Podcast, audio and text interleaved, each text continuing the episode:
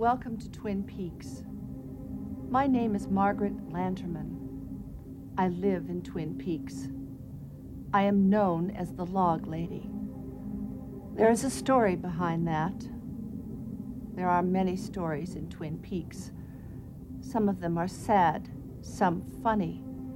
Some are stories of madness, of violence. Some are ordinary, yet they all have about them a sense of mystery. The mystery of life, sometimes the mystery of death, the mystery of the woods, the woods surrounding Twin Peaks. To introduce this story, let me just say it encompasses the all. It is beyond the fire, though few would know that meaning. It is a story of many, but it begins with one. And I knew her. The one leading to the many is Laura Palmer. Laura is the one. Welcome to Lost in Twin Peaks. Today we are con- starting to conclude this two weeks of podcasts with my first archive collection. So this takes us from 2008 to 2015. This was the initial work I did on Twin Peaks where I saw the film for the first time, I grappled with it, and then I kind of moved on for six years, came back to it in a big way, and really haven't left since. So, uh, this is going to have clips from my video essays, uh, some uh, discussions with other critics, people um, talking about Fire Walk with Me in Twin Peaks, and again, my first reaction. So, let's actually begin with that. In the summer of 2008, I watched Twin Peaks Fire Walk with Me for the first time, and I wrote about it immediately afterwards. This was the only piece of Twin Peaks that I wrote a first response to like this.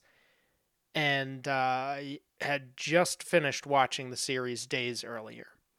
So this was a very fresh take on the film. I didn't know really much of anything about it, had not researched much about the reception. I think I knew it had not been well received, but uh, I knew it was a prequel. I was curious to see how it would play out. So this was how I responded. And this is the full review. Uh, I'm going to be sharing clips and reading excerpts from most of my pieces rather than reading the full uh, the the full pieces. But in this case, I am going to read the full review because I think it's worth going back to that place where I started with all of this. That's now resulted in hours and hours of this podcast. If you don't want to know anything about Twin Peaks, particularly The Big Secret, stop reading now. For weeks, I've been absorbed in Twin Peaks, the 1990 television series, masterminded by David Lynch, which kept viewers tuning in week after week to find out who killed Laura Palmer. Twin Peaks was many things. It was often funny, but not in any one easily identifiable way.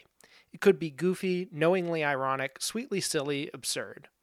It was also suspenseful, with new twists and turns leading us down a convoluted path to discover who the murderer was. It was frightening, in fact, genuinely terrifying, though always just for moments, with comic relief usually coming to the rescue before long. And of course, it was bizarre. Dancing dwarfs in red rooms, a psychic FBI agent, a woman who carried a log around with her at all times, a black lodge, a white lodge, all cryptic messages alluding to some hidden mystery a mystery much deeper than the question of who stabbed the teenage beauty queen and threw her body in the river. And also, Twin Peaks was sad. Seldom acutely sad, the way it could be acutely frightening, although the scene in which Laura's parents find out she's been murdered dwells on their grief. Rather, there was an undertone of sadness, often so diluted it just seemed part of the pulpy overtones of the show, a mock emotion that Lynch used to get at that eerie, ethereal flavor that he was seeking but every now and then the sadness seemed genuine. And when each episode closed with the picture of Laura Palmer, so perfect, so beautiful, and now so dead, that sadness lingered. The movie, a prequel which details the last days of Laura, knows that it doesn't have any new secrets to reveal. Laura's murderer was exposed halfway through the second season, and though the show tried to move on, it never recovered. Pauline Kael wrote that Marlon Brando's unseen presence pervaded and gave weight to the second Godfather film, even though he wasn't in it. The same is true of Laura Palmer in Twin Peaks, and so what the film offers, far more valuable than the facts or the secrets of her last days, is their texture. We're drawn into the film to see Laura as she really was. I was immensely excited to see Fire Walk with Me, and about halfway through, I was convinced that it was a movie of rare power and accomplishment. Now that I've seen all of it, I still think so, and yet I can't say for certain how I feel about it. First things first, Fire Walk with Me is a movie drenched in pain. The jokiness of the series, the purposefully saccharine emotions, the overplayed performances and score are, after the possibly unnecessary first act, out. Laura Palmer's story is not a movie of the week. It doesn't tease and then soothe our emotions, titillating, titillating us with the promise of catharsis and keeping us far enough away to avoid getting hurt. It's actually one of the most upsetting works of art I've ever seen. The film opens with a satirical, laconic tone, following two FBI agents as they investigate the murder of a young woman in an isolated hamlet that makes Twin Peaks look like the center of the universe. The local law enforcement elevates standoffishness into an art form, and the diner is inhabited by decaying goons, illuminated by a harsh light that keeps spurting on and off in the background. Clues lead the investigators to the trailer park where the victim lived and one agent discovers that there's a green ring under one of the trailers. He crawls under to get it, and we abruptly move on to other matters, never to see him again. Relocating to Philadelphia, the film presents a truly random and exceedingly strange scene involving FBI agents, including Kyle MacLachlan as Special Agent Cooper, who was the star of the series. Dreamlike flashes involving the dancing red dwarf from the show, the stringy long haired man known as Bob, see the YouTube clip at the end of my last entry, and David Bowie in an unnecessary cameo. Throughout this scene, Cooper, almost insanely chipper and cheerful on the show, is grim and somber. It's our first clue that we may not be in Kansas anymore. But then, all of a sudden, we're back on familiar territory. That mountain vista, the sign reading Welcome to Twin Peaks, and most of all the theme music that opened every episode of the show, pulling you into its world of small town mystery. And then we see her, Laura Palmer, not a corpse, not being impersonated by her cousin Maddie, not a dream vision appearing to Cooper, nor an image on a video recording of a picnic, nor a photograph sitting on the household mantel. Laura Palmer, in the flesh, the real thing. She's off to school, and it's as if we've stepped back through a portal into a time we never expected to see. Movies have a unique and potent ability to break one of our surest laws of existence. Time can be shattered, history unearthed, the past rediscovered. Laura walks to school, and we pick up familiar characters along the way. Bobby Briggs, the arrogant jock who's dating Laura. The dean like James, who is her secret lover. Best friend Donna, no longer played by Lara Flynn Boyle, who is missed. Some disappointment sets in, as we wonder if this will be one of those reunions that doesn't quite capture the magic. After all, the cast members are all a few years older. Events are forced to coincide with what we know will happen later, and we're exploring a scenario that was always shrouded in mystery, where our imagination might come up with something more captivating than what we're going to see. But before long, the movie has transcended the show, presenting what the series only evoked, and taking us deeper and deeper into the heart of darkness that Twin Peaks only hinted at. Once the film has reunited us with Laura Palmer, we stay almost entirely with her. There's one aside showing Cooper in the office with a fellow agent, speculating on her future murder. Eventually, there's no question of cutting away from Laura's story. It simply isn't possible, because she's taken over the film so thoroughly that to try and include anything else would be an absurdity. In fact, one comes to resent that the film bothered to show us anything before her scenes. The early storyline with the FBI agents retroactively seems trivial and even cheap when held up against Laura's suffering. Watching the series, I wasn't sure if Sheryl Lee was a good actor or just had a star quality that held the camera. This movie answers that question. Sheryl Lee gives an outstanding, searing performance. She doesn't hold anything back, and the initial shock of seeing Laura Palmer expose her raw emotions wears off as we become astonished that we could be seeing anyone this emotionally naked. The Laura Palmer hinted in the show was almost a parody of the prom queen with the dark side. As her voice on the tape recorder cooed about how she was suffering, it all seemed like a joke, but one we were all more than eager to buy into. Sheryl Lee strips the cutesy, winking quality away from Laura Palmer and shreds it to pieces. Her pain is real, her anguish is piercing, and at times it's difficult to watch. There's a scene in which Laura Palmer dresses up and goes out to the Roadhouse, a bar which is a familiar sight from the show. but we've never seen it quite like this. Laura steels herself and nods at Jacques, the local pimp, who sends two men over to sit with her. She hurls acidic come ons their way, and her bruised, angry sexuality bristles and electrifies the room. I'm tempted to call what unfolds in the next 15 minutes. To put a time frame on it seems inappropriate. The sequence envelops us like a trance. The most astonishing work David Lynch has ever done. This is really dark stuff, and it goes further than Mulholland Drive, further than Blue Velvet, into a realm that no other movie I've seen quite approaches. But that's not the half of it. Even more upsetting than this scene is a family dinner in the Palmer household. Laura's wound up father tormenting torments her about the dirtiness of her hands, gripping them and staring into her trembling face, screaming at her as his wife shrieks for him to stop. Watching the show, it always seemed, even after the climactic revelations, that Laura's troubles stemmed from outside her day to day family life. Not here. The scene is sickening to watch, and we begin to enter into the troublesome territory. Roger Ebert, in his zero star, I think later revised to one star, review of Blue Velvet, wrote Those very scenes of stark sexual despair, are the tip off to what's wrong with the movie.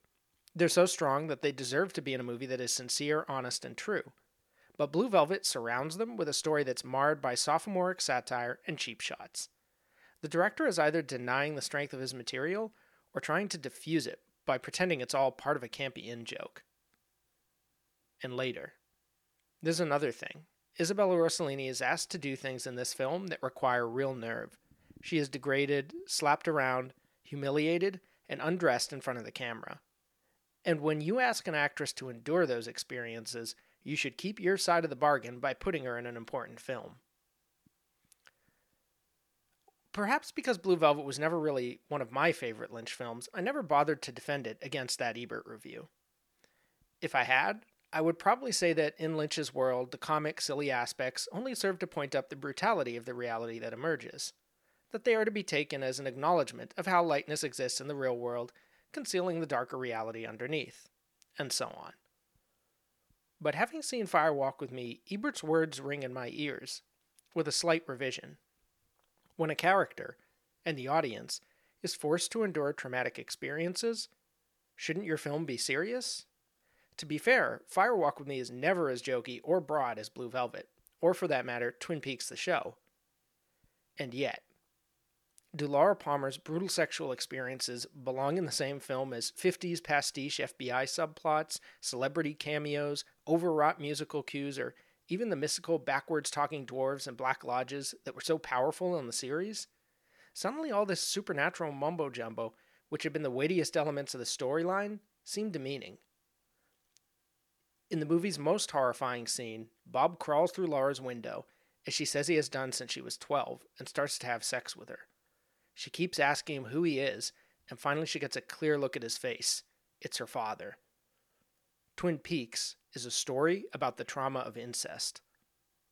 This is one of the heaviest subjects a film can take, especially if it's serious about it, and otherwise, what's the point? And the movie is haunting, chilling, horrifying in its presentation of Laura's bottomless pit of anguish but it also tries to pass Leland Palmer's actions off as the machinations of an evil spirit. Bob tells Laura that he thought he had fooled her into thinking her rapist was her father, when it was in fact him. She didn't realize the reverse was true. But the reverse isn't really true. No matter how you cut it, the man who comes in her window is Leland Palmer, her father, and if Lynch tries to tell us otherwise, he's just downplaying the shock value of his own material. I'm a great believer in the powers of mysticism, the uncanny, surrealism, and the language of dreams, and I don't believe they are antithet- antithetical to serious subjects. But here, there is the irresistible feeling that all of the movie's supernatural elements end up obfuscating, and hence cheapening the movie's true heart of darkness. Part of me wishes that Lynch had abandoned the Black Lodge and the Dwarf and Agent Cooper and the dreams and the FBI investigation. Keep Bob as a metaphor, certainly, a way to shed light on the power of denial, but focus the movie honestly on its appalling subject the complete destruction of an innocent human being by the person closest to her. I give Lynch credit for appearing to avoid all conscious attempts to play for laughs. He never tries to comfort or soothe his audience. But despite what he thinks, the story he has chosen to tell is not about evil as a metaphysical force or links to the collective unconscious or anything like that. It's about one very fucked up girl. And if Twin Peaks is an important film, I really don't know if it's serious enough. And that bothers me. The very next night, I put up a follow up post called Critical Idiocy vis a vis Firewalk with Me. And this was shorter, uh, just citing some of what I'd found out since, and I'll share it this here whole as well. This will be my final post on Twin Peaks, I promise, at least for a few days. Last night I reviewed Fire Walk with Me, acknowledging my ambivalence about the way the film mixed its highly disturbing subject matter with the supernatural elements. Since then, the film, and especially Laura Palmer, have continued to haunt me. I must concede that Twin Peaks Fire Walk with Me is one of those films whose raw power overwhelms any troublesome elements, ensuring the film, flaws and all, a place in the pantheon of unforgettable classics. Which makes it all the more astonishing how thoroughly critics missed the boat. My entry makes it clear that while I had problems with the film, I was completely under its spell from beginning to end and that Sheryl Lee's performance and David Lynch's direction were astonishing accomplishments. So imagine my surprise when I checked out a few contemporary reviews. Even knowing that Fire Walk with Me was not well received, I was not prepared for the sheer vitriol it was greeted with by reviewers of 1992. Canby continues. Oh, so there are actually some uh, some uh, uh, excerpts here, so uh, I, I'm not reading the whole thing. so I'm referring to Vincent Canby, the critic from the New York Times, um, reading part of his review, and I think because I'd already shared it in um, or quoted it through uh, Lynch's biography in my uh, media roundup, I, am not going to read the whole thing again. But there's uh, I, I refer to some parts of his review. I say Canby continues by shrugging in a too cool for school way at Lynch's quote modest surrealism, in effect saying that he ain't no Buñuel. This kind of pseudo scholarly attitude, prattling on about influences in lieu of actually engaging with the work, perplexes me. Fire Walk with Me, if nothing else, is a film pulsating with emotion, to be unmoved, to not even get a glimmer of its depths, suggests a severe handicap, and I suspect discredits any critic from having the slightest idea what they are talking about. However, this seems to be a fairly typical reaction to the film. In Variety, Todd McCarthy watches one of the greatest performances of a troubled young woman in screen history and yawns, Laura Palmer, after all the talk, is not a very interesting or compelling character, and, and long before the climax has become a tiresome teenager. At least TV Guide notes the harrowing but poignantly sympathetic quality of Sheryl Lee's performance, and the Globe and Mail, which offers up the lowest score, a nice round zero, lambastes Lynch's work as disgusting and misanthropic, proving that at least they were affected. These reviews are the exception. The typical critical stance was to stand back, arms folded, protected by a smirk and eye roll, completely writing this film off. Whatever fundamental moral or aesthetic flaws Fire Walk with Me carries, to wave it away so cavalierly constitutes a total disgrace to the critical profession. Being eight or nine when the film was released and having no awareness of it, I was wondering if anyone who was around at the time and is a fan of the film would be willing to contribute their thoughts on what went wrong and how they felt about it now and then. I've seen compelling and fascinating films overlooked or misunderstood, but I've never seen a work of such power completely and utterly dismissed. And then I end this entry with a bracket saying, In a few days, I'll finally write up an in depth analysis of the whole series. Until then, I should get back to reviewing movies that don't take place in a small town in Wyoming, which I crashed out and wrote Washington State. So after my first viewing of Twin Peaks, for some reason I thought it took place in Wyoming. That's kind of funny. But for what it's worth, Twin Peaks Fire Walk with Me was the most powerful cinematic experience I've had in the past year, and that's saying something. So that was it for my uh, pieces devoted to Firewalk with me for five and a half years. Um, but there were many comments on this and other pieces. And then when I went on, uh, instead of just writing an in depth analysis of Twin Peaks, I wrote a whole episode guide for the first half of the series. And of course, the film would come up here and there. And in the comments to this critical, uh, the, this response to the critics, where I say, was anyone who was who was around at the time can uh, reading it is anyone who was around at the time reading this and can you uh, offer some insight into how this happened? Uh, Tony Dayoub, the blogger at Cinema Viewfinder, responded, and we had a great back and forth where he talked about being like 18 19 when the show came out and seeing the film for the first time and how he reacted to it. and was really kind of my first guide through Twin Peaks, uh, Tony was. And so, five and a half years later, he reached out to me when he was invited to do a series for a now defunct film blog called To Be Continued, which was run by Peter Labuza, whose podcast I quoted earlier in this podcast. It opened one of the installments. So Tony had been invited there to write for the site, and uh, he wanted to write about Twin Peaks, particularly Firewalk with Me. This was right around the time the missing pieces were scheduled to come out, the Blu ray I don't think we knew the missing pieces would be there yet, but we knew a big Blu-ray set was coming, and Twin Peaks was kind of in the air again. And so, because of our past exchanges, he said, "Let's write back and forth," because the format of the essay of the uh, site was that you correspond, two critics correspond with one another about a film. So we did four letters back and forth, and I'm going to read excerpts from each one. So the first I wrote was called "Twin Peaks is Dead, Long Live Laura Palmer." And just to point out, this by coincidence, when he reached out to me, I was like three or four weeks into my great big deep dive back into Twin Peaks. So I happened to be watching it again, anyways, by coincidence. There were a lot of coincidences in this spring of 2014. So in the first letter, I started by quoting a song saying, um, writing, When you told your secret name, I burst in flames and burned. Floating, written by David Lynch, 1989. Tony, let's talk about the final day of Laura Palmer's life. Not the night with its cocaine binges, woodland orgies, and bloody murders, but the morning before, as depicted in Twin Peaks Fire Walk with Me, 1992.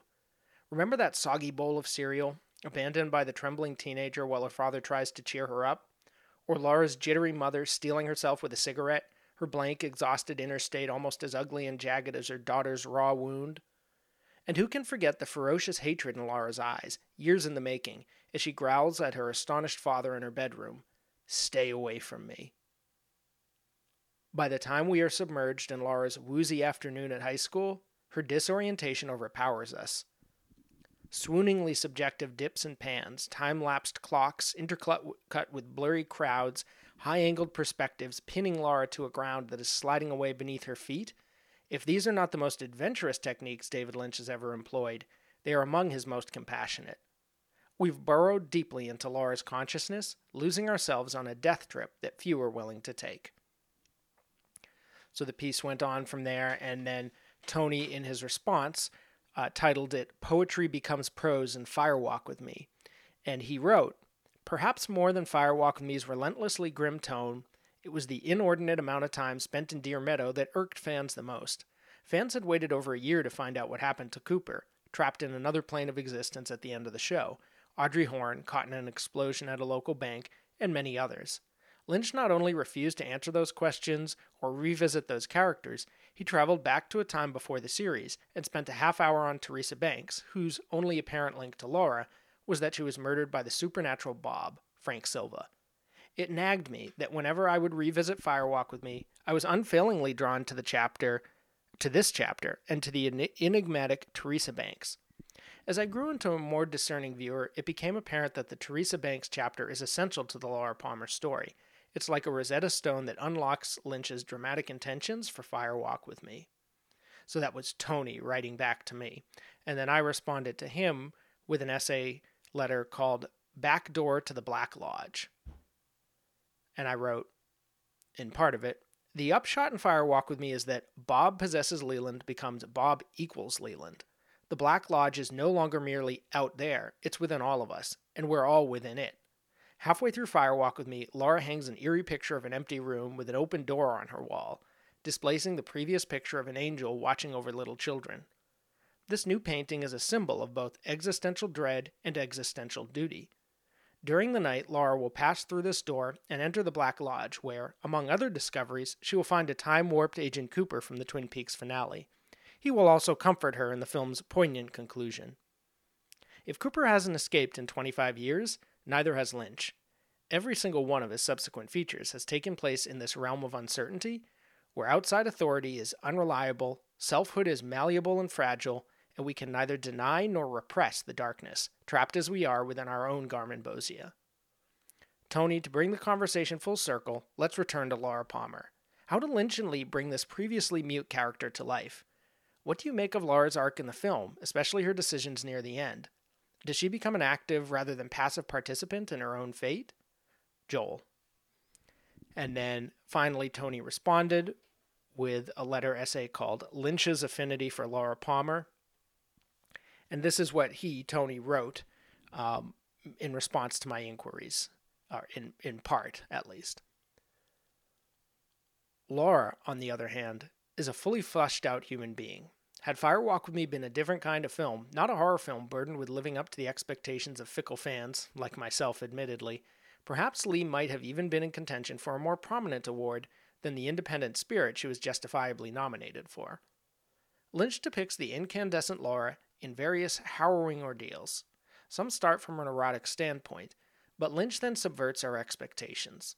For instance, in the pink room scene, where Laura is forced to allow her naive friend Donna, Moira Kelly, to tag along on what is essentially an outcall at the roadhouse, the lurid promise of nudity and eroticism is immediately sabotaged by the squalor of the noisy bar. Percussive industrial music plays so loudly over the scene that it's subtitled, while the men who solicit Laura look like grimy lumberjacks. The club's strobe lighting aptly transforms Laura's seductive dancing into the herky jerky movements of a marionette and Lynch tops it all off with an insert of the disgusting barroom floor, strewn with cigarette stubs and ash. Each time we're made privy to Laura's circumstances, Lynch and Lee remind us that Laura is not the shallow Madonna whore cipher she was on TV. She's an active participant in her own murder mystery, laying all the groundwork for Cooper's case in her diary. She protects relative innocence like her two lovers, Bobby, Dana Ashbrook, and James, James Marshall, and her best friend Donna from getting mired in the same existential quicksand she finds herself in. Because of how Lee performs them, scenes previously only spoken about on the TV series gain new dimensions when we finally see them for ourselves. High on coke during a drug deal gone bad, Laura's initial shock at Bobby murdering the dealer gives way to an unstoppable case of the giggles as she confuses the dead man with Bobby's best friend Mike, whom he bears not the slightest resemblance to, and the disgust with which Laura treats the kind James at the intersection of Sparkwood and 21 speaks to her resentment that even this rebellious biker has managed to preserve more of his virtue than she ever had the opportunity to in herself.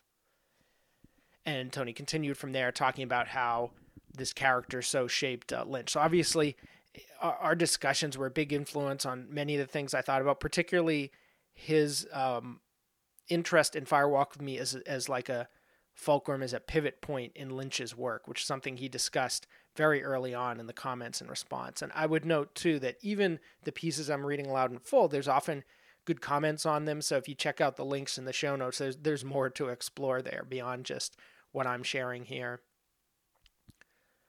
Soon after this exchange with Tony, I worked on a video essay for my site. It was my first video essay in about a year and a half at that point and uh, it was non-narrated, just clips from Lynch's films, which I wove together to kind of tell al- almost like a single story, as if they were all telling the same story but evolving from one another. So it covered Lynch's first six films up to Fire Walk with Me, including uh, Twin Peaks episodes as well, and traced the whole journey of somebody trying to find who their abuser is inventing a kind of heroic figure who rescues them, finding out the hero themselves is corrupted, maybe complicit even in the abuse, and then facing the abuser themselves.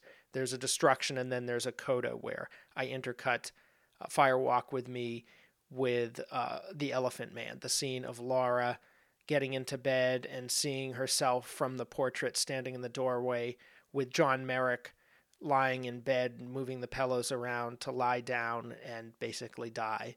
So uh, the fire walk with me is throughout this essay in various parts. The opening is a intercutting of the end of Eraserhead and the scene where Bob comes in through Laura's window, weaving those two together. But the clip I'm going to play here lends itself more to the audio form where there are lots of different clips kind of weaving together in this case, uh, it starts with Lauren Leland in her bedroom.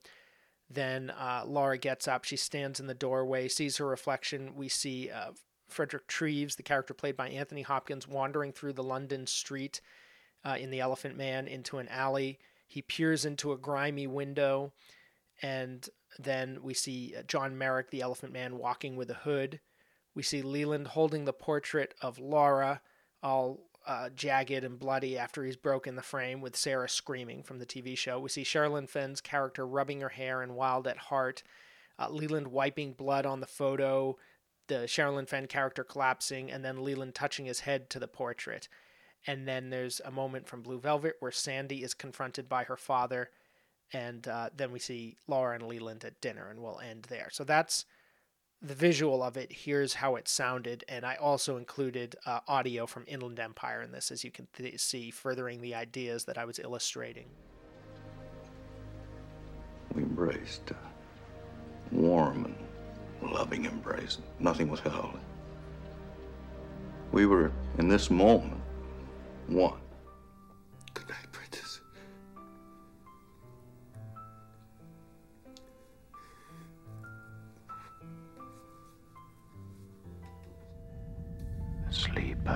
Must awaken.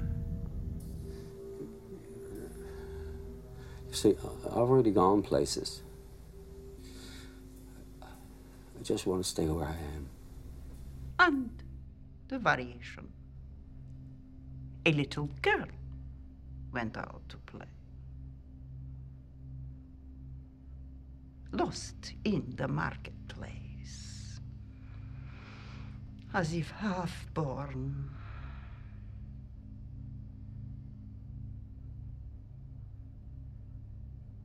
Then, not through the marketplace, you see that, don't you?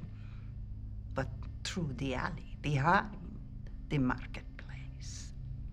This is the way to the palace. But it isn't something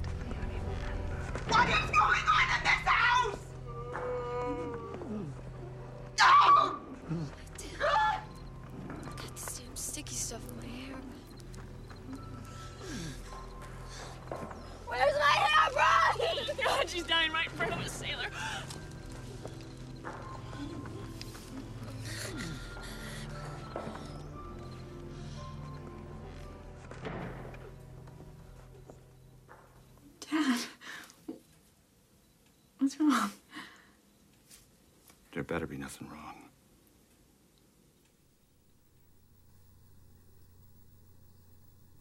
You didn't wash your hands before you sat down to dinner, did you? That video went up in the middle of June, which I designated David Lynch month on the site, June 2014. And again, by coincidence, this was just a few weeks after the missing pieces were announced. It was a few months before season three would be announced. And uh, to climax this month, I posted back to back pieces, uh, two part David Lynch retrospective. One part I called The Trees, where I focused on each of the individual works, including not just his films and TV episodes, but commercials. And then the second part was called The Forest, which was uh, about looking at all of his work as a whole and weaving between the feature films and seeing how themes developed, how aesthetic motifs developed over time, looking at his work as evolutionary in that sense. So, in The Eye of the Duck, a David Lynch retrospective, 1967 to 2013, Part 1 The Trees. Here's a couple parts I thought were worth pulling out now and revisiting. The heartbreaking conclusion of the film can appear baffling as well, with its angels and bright light. Why is Ronette Pulaski saved while poor Laura can't be? Up till now, the movie has completely subverted the series' initial conception of a corrupted Laura, who invited her own death and was somehow responsible for the sexual violence enacted upon her. Why then does the angel neglect her, and why is her death her only and why is death her only opportunity for release? As with all the spiritual beings in the movie, the angels are symbols of a deeper psychological or rather spiritual reality. Laura sees an angel disappear from the portrait on her wall, which has already been displaced by the open door. When Ronette prays on the train in the train car, she begins her prayer with the words "Father." The point is that Laura has no father to pray to. Her supposed protector is the very one who has violated her. While Ronette is visited by an angel, Laura is confronted with her own reflection, which morphs into Bob. And yet, when she dies and finds herself sitting sorrowfully in the red room with Agent Cooper's hand on her shoulder, Laura is greeted by an angel. Perhaps this is Laura's dying realization that she is not to blame for her suffering and is a good person after all. Perhaps it is Lynch's pained admission that only by dying could Laura escape the evil that befell her father, or perhaps the appearance of the angel is simpler than that. Perhaps this is a deeply personal gesture on Lynch's part, an act of charity and reconciliation, reaching out to embrace the character he created and infused with such suffering. In the world of his own crea- of, of his own characters, the filmmaker is God, and so Lynch offers Laura peace as only a creator can. Coupled with the usually cagey director's statements about falling in love with Laura Palmer and wanting to see her, this final scene, and indeed the whole project, feels like a personal act of penance for achieving popularity through her pain. As with all acts of penance, at least tr- all true acts of penance, this would have real consequences. And like Cooper trapped in the lodge to comfort our schoolgirl of the sorrows, as Lynch biographer Greg Olson calls her, Lynch himself suffered for his act of generosity. Fire Walk with Me was reviled by critics, ignored at the box office, and rejected by most Twin Peaks fans. Yet Lynch emerged from this roller coaster ride of Twin Peaks a changed filmmaker, his dreams of mainstream success dashed, but his commitment to express a darker, more sensitive vision of human suffering strengthened. It would be a while, however, before he could follow through. Lynch would not make another feature film for half a decade. So it's interesting now looking back on these pieces to see certain threads emerge and evolve. So, for example, my first review, I didn't mention the ending of the film at all. I just kind of stopped dead in the tracks with the point where Laura discovers Leland's the the uh, abuser. I don't really go any further into the film than that. Then, when I discuss it with Tony, I dig in a little deeper. I find some stuff with the spirit world that's more compelling to me than it was initially and then in this piece, I'm focusing on that final scene. I still haven't um, come up with my reading of it that I shared in this podcast that was a big part of Journey Through Twin Peaks. The idea of, of the kind of subtle mechanics in a way of uh, the like poetic mechanics, if you will, of of the angel's significance and Laura as the kind of operator of that. Now, that actually really began to emerge for me in the first time when I talked to uh, John Thorne for my uh, interview that went up in the fall. I talked to him, I think, sometime in the summer of 2014, and then it happened to go up the week, like the actual week that season three was announced, a few days later, if I if I recall correctly, um, or, or it was like scheduled for that time. So just all of these coincidences, and uh, in this discussion we got into this idea, some some stuff in his essay called "The Transformation of Laura Palmer," about his reading of why she gets the ring and how her story is transformed by Lynch, perhaps uh, certainly while shooting and maybe even in editing, to further empower her from what was intended. And this had a big influence on my own reading, although I kind of went in a different direction. So. I'm talking to John, and so, so sorry, this essay is uh, from October 2014, Unwrapping Twin Peaks, uh, not an essay, an interview, a conversation with John Thorne, editor of Wrapped in Plastic. So he was the publisher of that popular fan magazine for over a decade. I say to him, in another part of the essay, you talk about Laura in the painting, when she stands in the doorway during her dream and looks out at her sleeping self. And you see her at that point as sort of the bad Laura. You know, like the good and bad Dale in the Black Lodge. So again, this is me speaking here. You see a good and a bad Laura. The bad Laura's in the painting, looking out on her. I feel like, honestly, personally, I'm a little more with Martha Nochimson with that, because I feel like it's an empowered Laura looking out from the painting, or a distanced Laura, but I don't necessarily know that she's bad. Do you feel that it's the bad Laura because of the narrative structure? Because after that, she goes and she does this, sort of those crazy things, prostituting herself at the roadhouse, and that it's a transition into that? Or do you feel that something in the dream sequence itself to indicate that this is sort of her bad side taking over. And um, I responded, or John responded rather. Sorry, John responded to my question by saying, I'll just answer it by saying that the film seems better for me if I start to interpret it that way. With any Lynch film, and that's the beauty of his films, if you interpret it in a different way and it's sensible and it works and you come out of the film feeling, yeah, that's satisfying, I understand it, then that's it for me, if she's behaving this way in the following scenes, why would you think that she would be this visionary figure, already seen transcending at that point? It doesn't work for me. And I responded to him, I loved your comparison of Donna and Ronette in the Roadhouse scene. I don't think I'd ever heard anyone else phrase it where basically you posit them as doppelgangers. I think you might even use that word. And then there's something you didn't mention, but that occurred to me after you did that, which is that when Leland sees Donna and Laura on the couch, he flashes to Laura and Ronette. And John says, "Wow, that that's excellent. Yeah." And I said, what this started me thinking is, well, okay, we know the Donna Laura arc, which is that Laura saves Donna, right? And she saves her because of the light she sees, and the way you put it was very nice. You disagreed with Nochimson, and I actually agree with you over her, uh, over her here. I think it's at least more compelling to think that the white light is not an angel showing Laura the way, but Laura herself realizing she's got to save her friend, right? And he says, yeah. And I said, so then I thought, how does that happen with Ronette?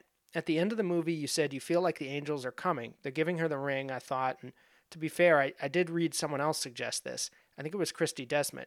She says Laura is the angel, or Laura manifests something. And I didn't quite know what to make of that before. But looking at it as her saving Donna, setting her up to save Ronette at the end, it makes me think, what if she manifests the angel for her friend? Because she doesn't think she's that she, Laura, is worthy, but she thinks that she has the goodness in or she has the goodness in her to save Ronette, and maybe that's what brings her the ring. And John said, That's a great way of looking at it. You know, I'd have to go back and look at it, but it does seem that Laura is a little surprised at the presence of the angel. And I said, Oh, yeah, I don't think she does it in the sense that she knows what she is doing. I think it's almost a psychic thing. That she, in her goodness or whatever, hears Ronette praying. And this is interesting too. Ronette begins the prayer by saying, Father, Father, help me. Father, look at me, she says. Meanwhile, Laura's father is murdering her. So she can't she can't relate to that prayer to herself.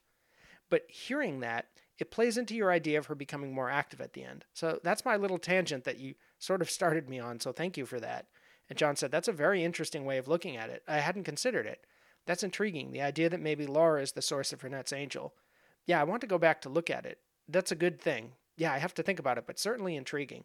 So that there, that conversation, certainly while I was researching and reading and formulating questions for the interview, but I think even to a certain extent in that moment talking to him is where I came up with the idea or sort of synthesized the idea from all of these different influences of how I interpret the ending that is so crucial to how I kind of see Twin Peaks overall, and certainly to the Journey Through Twin Peaks video series that I was pub- beginning to publish around this time. So, in October, I think two days before the season three announcement, I uh, just happened to kick off my most ambitious uh, project of any sort that I've ever done online or, uh, you know, and uh, it was Journey Through Twin Peaks, the four part video series. Now it's going to be six parts with the return going into the different aspects of the show chronologically, moving through it as a narrative.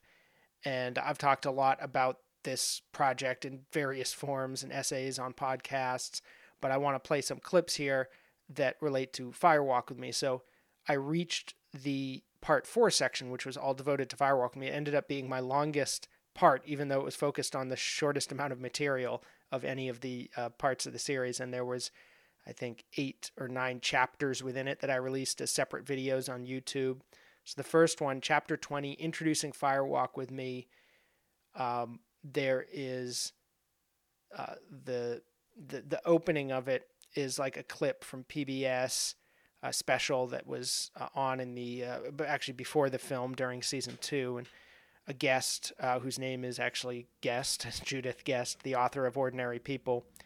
She has some comments about violence against women on the show, how it disturbs her, but how the creators seem to think that there's a complexity that, that where there's good and, and where there's evil, there must also be good. And she, it's a very fascinating quote. So I opened the whole section on Fire Walk with Me with that, and then I have a montage set to "She Would Die for Love," which is uh, the Fire Walk with Me theme, but with lyrics that relate to Laura and Leland and then there's a Sheryl Lee quote I use on the screen next to a shot of sort of a bountiful buffet, which is actually from Leland's wake, interestingly enough, in the show.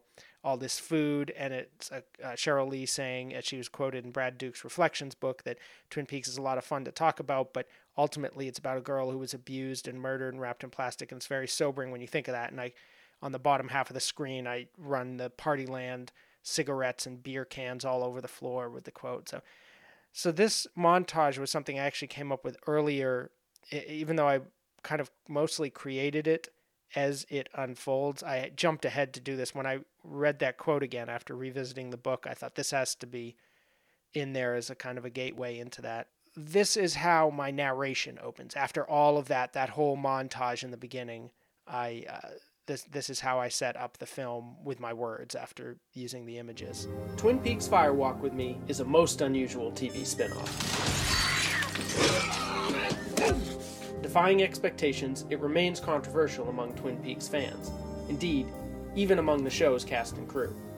Is this feature film a logical extension of season 2 or a return to the pilot episode? Should it be separated completely from the series? Fire Walk with Me has been placed among the worst movies of all time and also among the very best. And before I actually published that video, I put out another one that I just wanted to get out at the end of the year because 2014 had been such a Twin Peaks heavy year. I, I got it out on New Year's Eve, and this became my most popular work in any format, anywhere, anything. It's the seven facts about Twin Peaks Fire Walk with me. And I'm going to play uh, almost all of it here, the whole almost the whole video, because uh, this was just a key expression of my take on Twin Peaks, and again was the the thing that resonated it seemed with the most people. And it certainly helps to have a catchy title, of course, as well. But I, I really liked this video, was proud of it, and was happy that uh, you know by my modest standards, it had uh, a fair amount of success. First, Twin Peaks was unfashionable in 1992. This is an understatement, and a complete reversal from 1990. Initially praised as television's savior, David Lynch made for great copy. Aesthetic radical, cultural conservative, and glamorous celebrity. The boy next door delivering subversive surrealism to middle America's living rooms. What a story for the postmodern 90s. But if the media flattered Lynch, it expected to be flattered in return. If Twin Peaks was a work of art, they needed overt reassurance. And if it was just a joke, they wanted to be in on it. I've heard about you. When the early second season insisted on patience and plunged into darkness, the critics' enthusiastic consensus was flipped on its head. Twin Peaks breaks all the rules became Twin Peaks doesn't play fair. The press swiftly rebranded Lynch as a cynical huckster, laughing at his own audience. The story stuck, and for this reason, any Twin Peaks movie would have been regarded as an elaborate hoax and widely rejected in 1992. Second, Twin Peaks was interested in Cooper and the town. Beyond the media's hostility and the public's disinterest, a small but devoted following was still drawn to the canceled TV show. To build a niche franchise upon this base, the story must continue its late season 2 recovery by painting the picture of a wacky community against an elaborate mythological backdrop, while following a more complicated Agent Cooper. Twin Peaks, meaning the fans, lead showrunner Mark Frost, and the narrative momentum of the show itself, all pointed in this direction. I have a definite feeling it will be a place both wonderful and strange. But Frost was busy with Storyville, his directorial debut, and Twin Peaks Firewalk with Me was Lynch's personal project. He had mostly been absent from the second half of the series when this new direction took hold, and he did not want to continue it. Third, David Lynch was interested in Laura. For Lynch, the magic of Twin Peaks died with the end of the Laura Palmer investigation. The murdered teenager embodied mystery, darkness, and beauty, qualities that have always attracted Lynch as an artist. The show's early quest to learn her secrets reflected his own burning desire, so he reset the clock with a prequel, zooming in on the not yet dead girl. For the director, as well as actor Sheryl Lee, the object of Twin Peaks had become the subject. The film asks viewers to reset their priorities and reorient their identification away from the comforting figure responding to a crisis to the victim whose life provides this crisis. This takes us head on into a darkness and disorientation only suggested by the series. Fourth, Firewalk with Me believes in the spirit world. Many viewers who haven't watched the show assume that Bob and the Lodge mythology are figments of Laura's imagination, self defense against a more terrible truth. The full context of Twin Peaks contradicts this reading, as do many passages in the film itself. Even at its most focused and realistic, Twin Peaks maintains a cosmic, supernatural context. This can be a troubling distraction for anyone caught up in the intense subjectivity of Laura's life. Bob is real. But Lynch always uses fantastical elements for allegory rather than escape. If the Lodge spirits exist independently of our protagonist's psychodrama, it is because the film has something to say about a larger struggle between the forces of darkness and light. It's up to us to determine Laura's place in this struggle.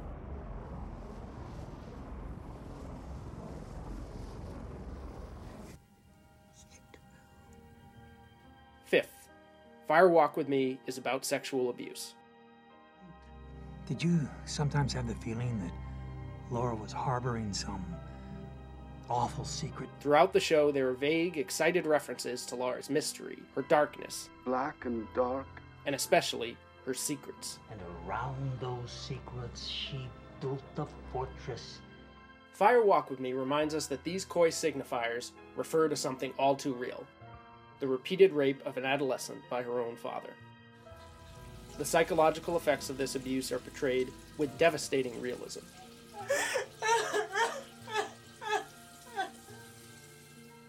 Alienating fans accustomed to Twin Peaks as entertainment. Laura was always a victim of incest. This fact has never actually been in doubt. Instead, the series suggests that her abuser, himself a captive of evil forces, was not responsible for his actions. You've been a good vehicle. But the film blurs Bob's and Leland's motivations, complicates Leland's self awareness, and ultimately denies the devil made me do it excuse.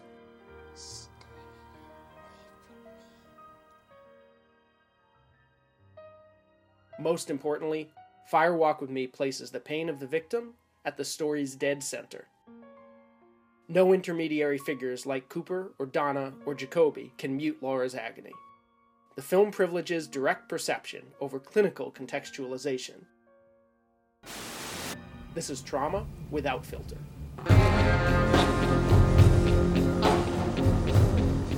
Sixth, Fire Walk with Me subverts Twin Peaks. The film often suggests that we are watching a funhouse reflection of the show. It's doppelganger, if you will. I've had I can't tell you how many cups of coffee in my life, and this this is one of the best. Fire Walk with Me trades distance wide shots for impressionistic close ups, an eclectic ensemble for individual perspective, playful pastiche for unremitting seriousness, and spooky suggestion for graphic revelation.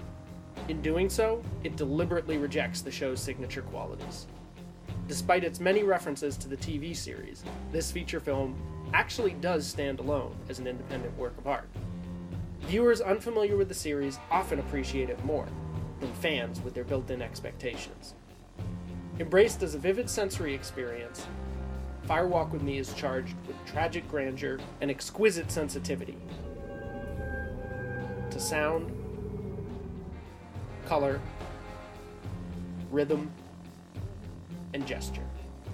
We, however, are reaching Fire Walk with Me as the culmination of a journey, and it is that too.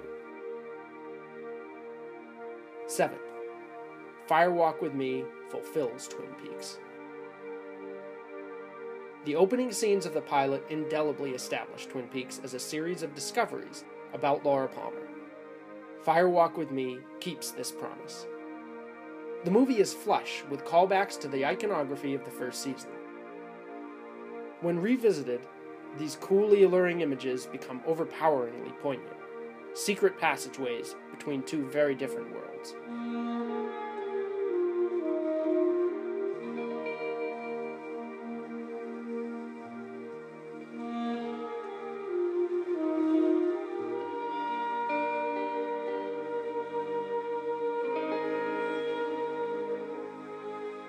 They whisper sorrowfully to us that Twin Peaks' magical mood was carved by the psychic reverberations of Laura's suffering. I looked into her eyes, they were clear. It was like she was Laura again. Strangely, the TV show needs Fire Walk with Me. More than Fire Walk with Me needs the TV show. Not only does the movie deepen our appreciation of what we've already seen, it continues Lynch's work in the final episode, reconciling the show's original iconography with its imported mythology. Fire Walk with Me restores the show's dramatic center of gravity, connects the supernatural mythos to human reality, and finally achieves spiritual triumph.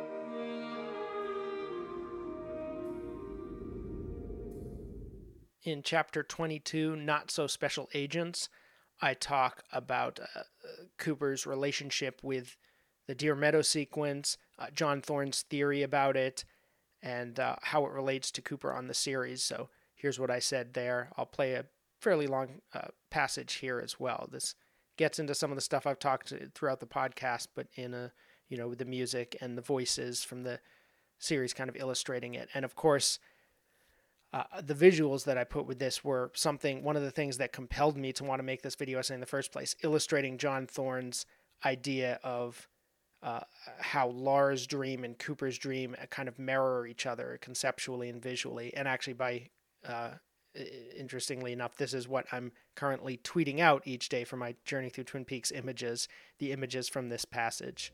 To hammer home this point, Chet, Chet Desmond replaces Good Dale Cooper as the lead investigator. Chet gives Sam Stanley the glad hand. Aloof, reticent, and kind of a dick. What time is it, Stanley? Chet is as much the anti Cooper as Deer Meadow is the anti Twin Peaks, and Teresa Banks is the anti Laura Palmer. No one came to claim the body. No known next of kin.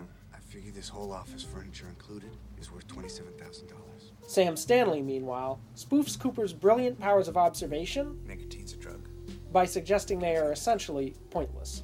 Who's the towhead? Those drugs are legal. When a somber, perplexed Agent Cooper finally appears in the film himself, even he cannot restore our confidence in the FBI. It's 10:10 a.m. John Thorne, in Wrapped in Plastic, concludes that the entire first act of Firewalk with Me is Cooper's dream. I was worried about today because of the dream I told you about. Beginning with Teresa's body floating downstream, and ending when we cut to Twin Peaks one year later. According to this theory, Cooper actually conducted the Deer Meadow investigation himself.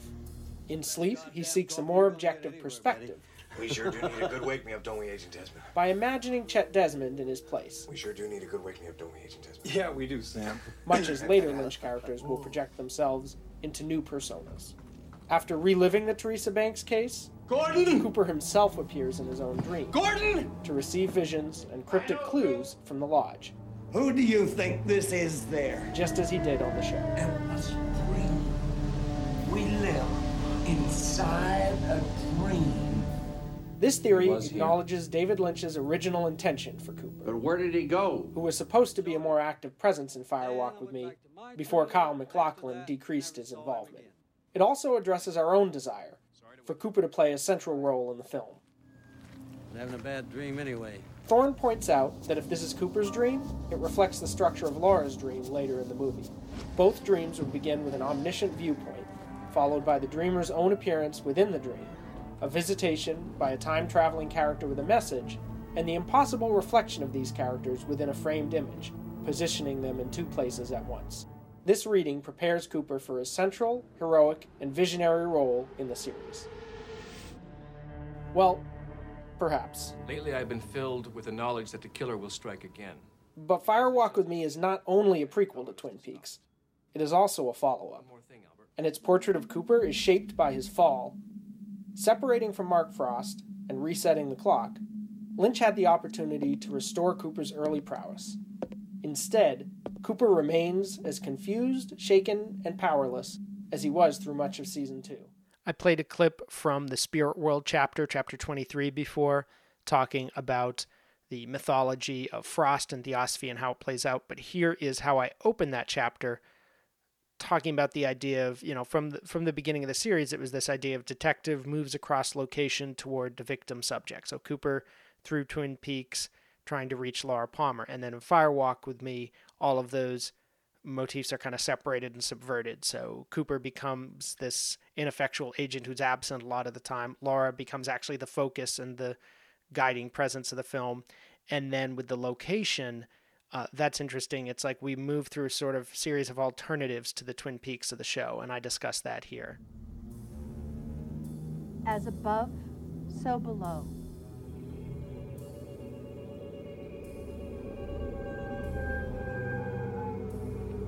Cooper, our hero, has been severed from his agency. What about the terrain he moves across? Will it too be reversed and subverted? Firewalk with Me answers this question in several ways. the town of Twin Peaks is reimagined as the bleak, crummy Deer Meadow, with a sheriff's office that looks more like a shabby home. You want to hear about our specials? A broken down diner that proudly displays its lack of amenities. We don't have any. And a trailer park in lieu of a luxurious hotel. Even the weather has changed. Gone is the pilot's omnipresent fog, although the sunny skies only emphasize our befuddlement. Nothing about Deer Meadow is comforting. Don't go any further with it. There's nothing good about it. Yet whatever lies beneath its flimsy surfaces may be even more threatening. Thank you, Jack. We can sense why characters would trap themselves here, fearing what's even worse. You see, I've already gone places.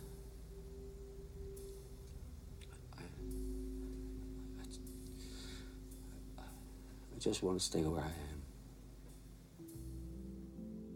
Its point made, Fire Walk with Me finally restores the familiar sights of the actual Twin Peaks, with its middle class comfort replacing Deer Meadow's poverty and corruption.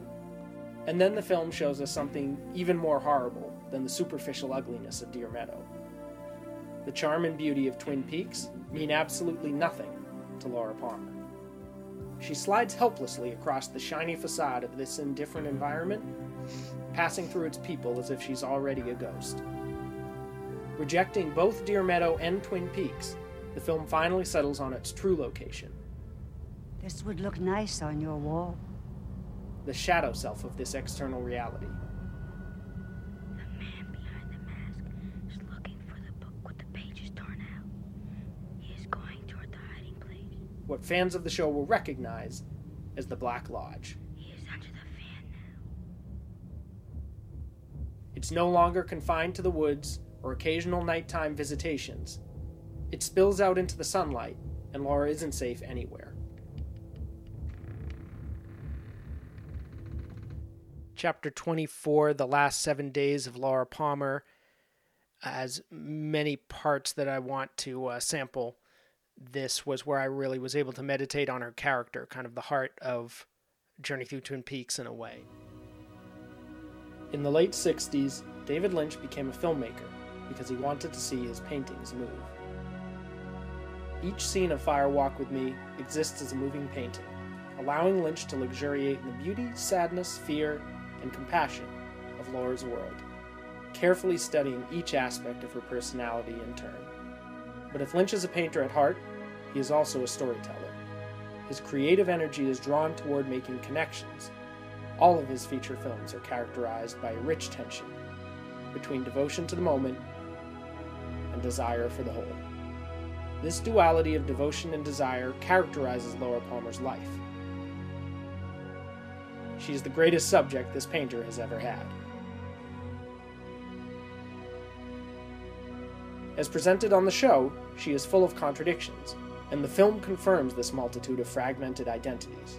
Miraculously, due in large part to Sheryl Lee's astonishing performance, Laura emerges as the most believable character in all of Twin Peaks. Okay, Donna. But a problem lingers, Let's go. because Fire Walk with Me is not just a series of Lynchian portraits, it is a story. And even if its passage transforms Laura into a subjective presence, its preordained ending reduces her to passive object once again. When Laura speaks of angels, she is acknowledging her own doom, but also unconsciously opening a door. The shooting script does not even acknowledge the absence of angels. They are simply never mentioned at all. Although pessimistic, Laura's reference allows the slightest sliver of hope to creep into this story. The last days of Laura Palmer are not simply a grim catalog of horrors. They depict her growth as a character, her movement toward discovery, as well as death. In this extended passage, I talk about Laura's growth as a character throughout the film. The movie continues past the point where Laura hits rock bottom. Where can she go from here, except onward to her grisly destruction? But Laura has more to discover than the identity of her tormentor. Fire Walk with Me's most important narrative journey is Laura's discovery of herself.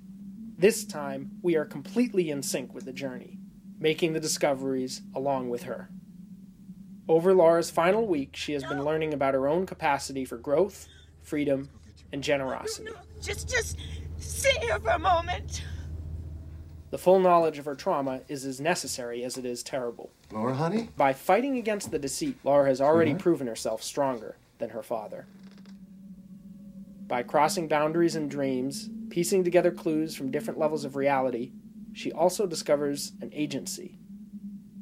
One of the most powerful images of the film indicates both dissociation and liberation. One of these Lauras encompasses and transcends the other.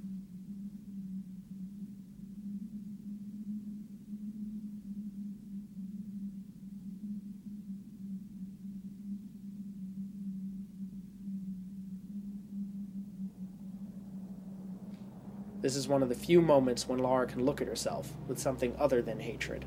What about this, James? Despite Laura's willfully nasty treatment of her friends, in key moments, she accesses a deep well of compassion.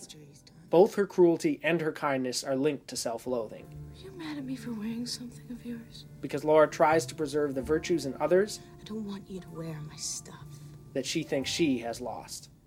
And finally, the idea of Laura, this collection of iconographic elements in the show in a way and suggestive themes comes together as a fully realized human being here. If Laura is going to defeat Bob, she needs to acknowledge something that Leland and even Cooper never could. She is not the good Laura or the bad Laura.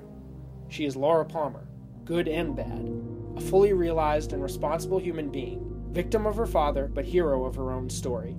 David Lynch has realized this, and so, finally, have we. Will she? And finally, chapter 25, She Would Die for Love, was the first time I really laid out my full reading of the ending. So I went into this in a lot more depth, obviously, in uh, this podcast, and the entire part focusing on the question of why was Laura Palmer killed and building it up and going into some things I don't get into in the video, such as the possibility that Ronette was an intended victim. There is some text on the screen, which obviously you can't see, but you know, this is all meant to be watched anyways, but to give you a little bit of an evocation of it here and the part that is audio, uh, uh, we're going to play this here. Before I play this excerpt, please uh, rate, review, and subscribe on Apple Podcasts. You can support this podcast on patreon.com slash lost in the movies, and I'll see you later today for another archive episode. I just remember feeling that I knew that Laura was going to go through all of this stuff. And I just kept kind of saying to David, I, I, I want to find, it's not that you can find a reason why somebody goes through this stuff. Somewhere I wanted to still feel a sense of hope. You know, to not just have it end with that was the end, that was her life, that somewhere, somehow, some way, her hope or her spirit could live on. Slowly, the angels emerged.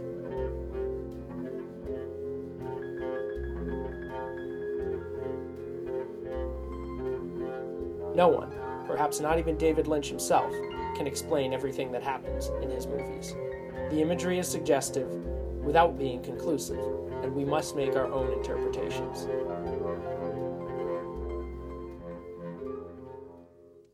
Laura believes the angels have abandoned her and blames herself for her own loneliness.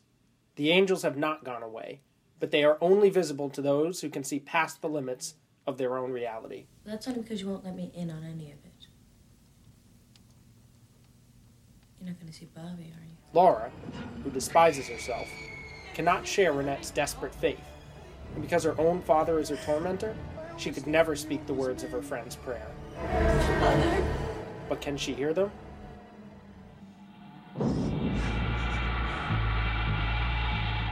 The ring has reanimated frozen limbs, offered travel between worlds, and accompanied knowledge and power over Leland and Bob. Unlike the ceiling fan and the record player, it is a circle characterized by stillness rather than perpetual motion, promising an order and unity absent from Laura's own life. Mike wields the ring, but in this moment, he is locked out of the train car by Bob. Fear has closed this door. What can open it?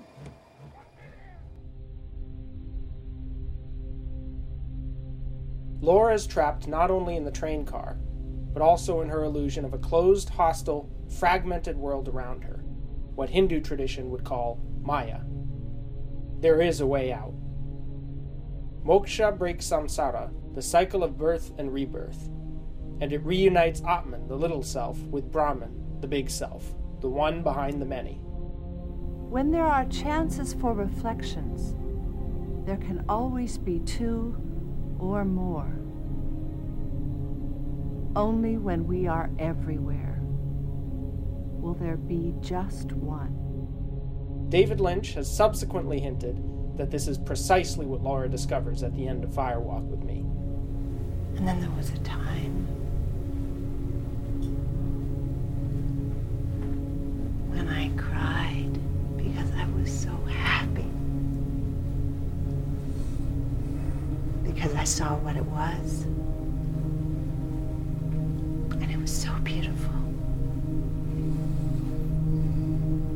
Was awake.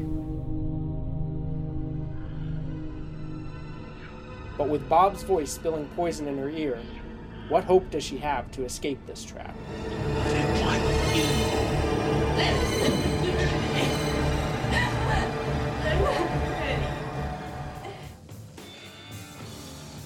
Bob's voice is not the only one in the train car.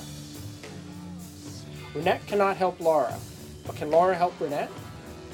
Is Ronette, whom Laura views as a corrupted self, even worth saving? Earlier in the film, in a flash of white light, Laura leapt to the rescue of Donna, her idealized self. Now her hands are tied, but Laura sees her friend's tears. She hears her cries for help. At the end of the movie, Ronette looks dead. Only the full context of the series tells us that she survives. And because of Lynch's last minute revisions to the final episode, we even know that she recovers. But how does she escape the train car? And how does Laura finally defeat Bob? Bob cannot possess Laura, and Leland cannot control her only because she takes the ring. Laura is able to take this ring only because Ronette opens the train car door.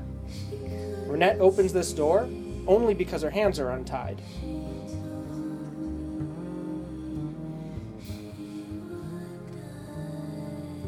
I believe that Laura Palmer has brought this angel into the train car to save Ronette.